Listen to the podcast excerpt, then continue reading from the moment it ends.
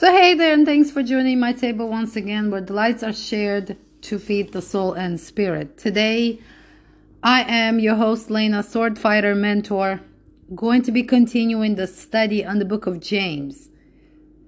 The last study that we have gone through was James chapter 1, but only a small section, particularly a couple verses.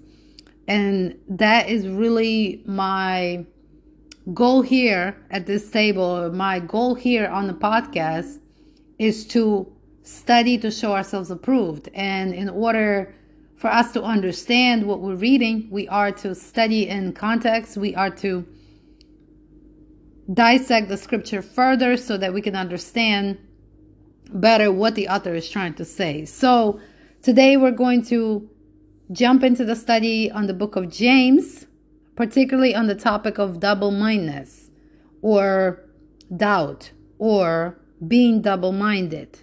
And so, if you have your Bible, your notes, go ahead and grab them. And if you don't, that's okay too, because I'll be reading. I will be using a New International Version Bible and other correlation correlative versions of the Bible to help us understand what it is that we are reading. And so, James chapter 1, verse verses 5 and 6 as well as 7 and 8. It says, "If any of you lacks wisdom, you should ask God, who gives generous generously to all without finding fault, and it will be given to you. But when you ask, you must believe and not doubt, because the one who doubts is like a wave in the sea." Blown and tossed by the wind. That person should not expect to receive anything from the Lord. Such a person is double minded and unstable in all they do. So today's topic is double mindedness or to be what is it what it's like to be double minded. I took these words into my study room and I had dissected this a little bit further so that we can better understand what is the author trying to say here. This book, particularly the book of James, has so many jewels. It speaks directly to a life of a believer. James touches on the topic of persecution, trials, and pain like no other author in the Bible. I personally have been influenced by this book. He is raw, he is straightforward, and to the point. I was led to review the book of James once again this week, and when I was studying the topic of double mindedness, James 1 verse 8, and a desire ignited to review the book once again. It has been a few years since I last studied it in an entire context, but here I am again. I pray that it will be a blessing to you. And I also would like to t- thank Terry Brown for contributing to the chapter and blessing us with this insight. Important note to consider it is important to study the Word of God in entire context because many are taking scripture out of context, creating their beliefs, leaning on their own understanding, instead of reading the scripture for what it really is. What is context? The parts of a written or spoken statement that precede or follow a specific word or passage usually influencing its meaning or effect. So, to avoid this pitfall, make sure you are reading 10 verses before the scripture that you're focusing on and 10 verses after. So, this is what we do here. What does it mean to be double minded?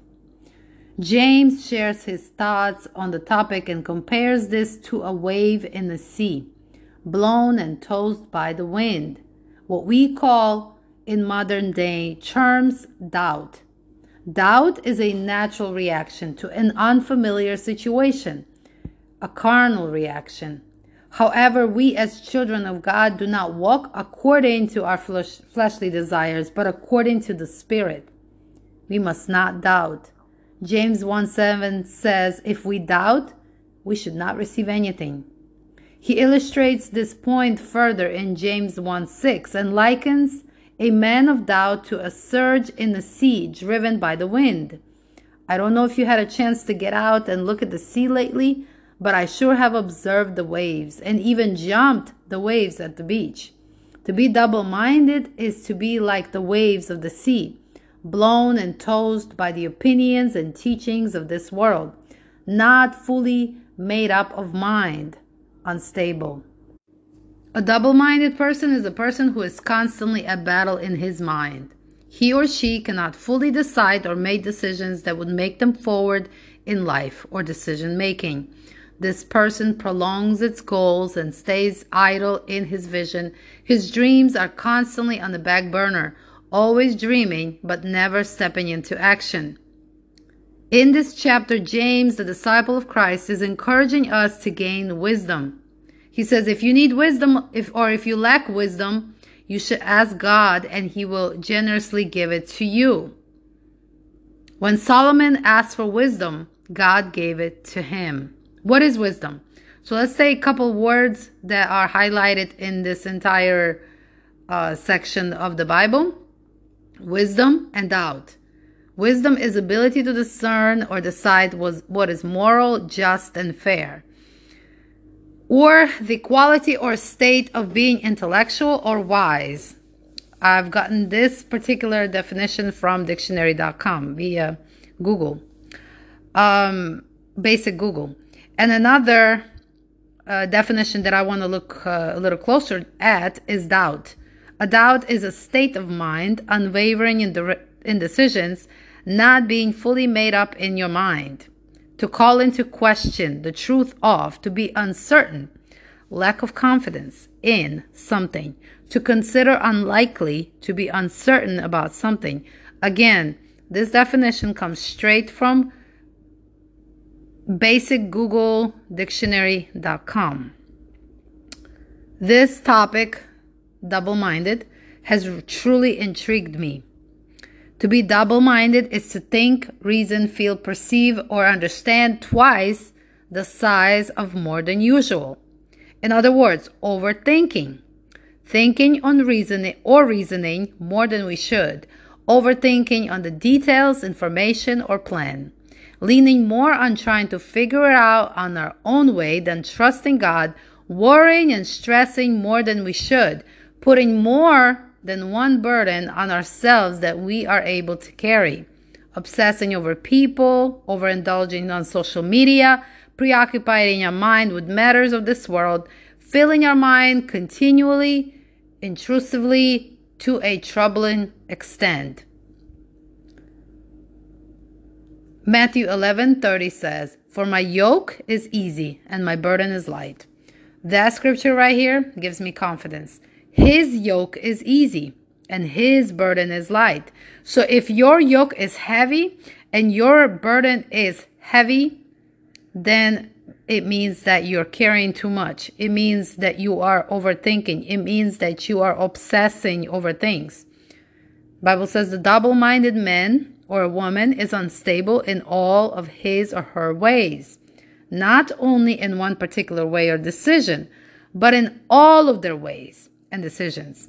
This is dangerous ground. Nothing works, never satisfied, always seeking for more.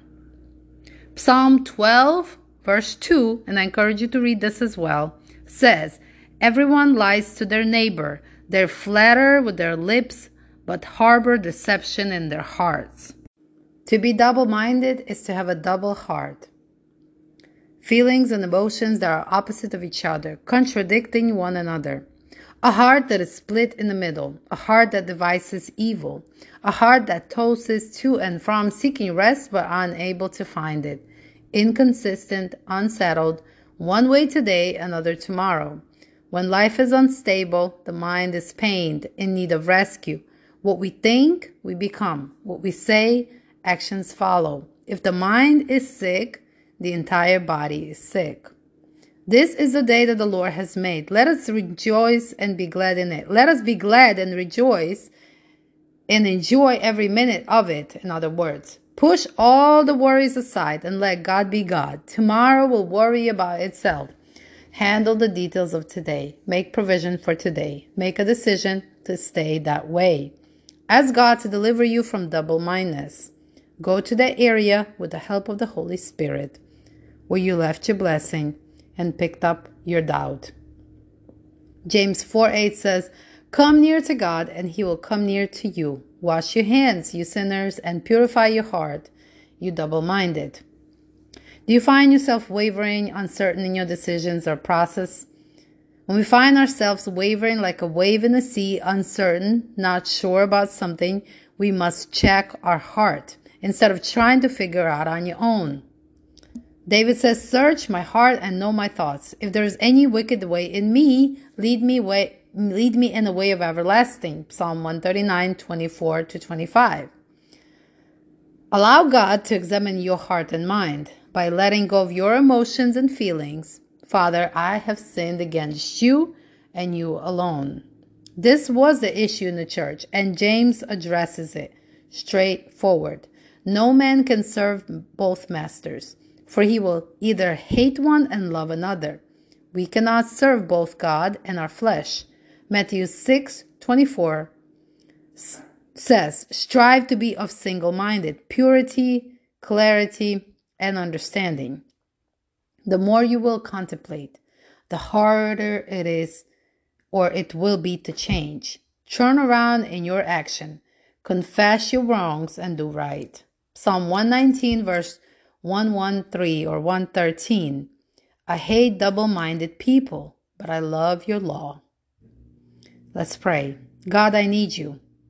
I'm in need of a rescue. Forgive your servant and show me your grace. Examine my heart and remove any filth from within. Anything in me that does not please you, remove it far from me. Lead me in the way of everlasting. Cleanse my heart, wash away my iniquity, renew my mind, and heal my hurts. I desire to be pleasing and honoring to you. I confess my wrongs. Help me to let go. Amen. I hope you have been blessed and encouraged. And if you have enjoyed the study, join me in the group on Facebook, hashtag Sword Study Delight, or simply just find Sword Study Delight to discuss this fiery topic further. I will see you on the other side, but in the meantime, have a blessed day and take care.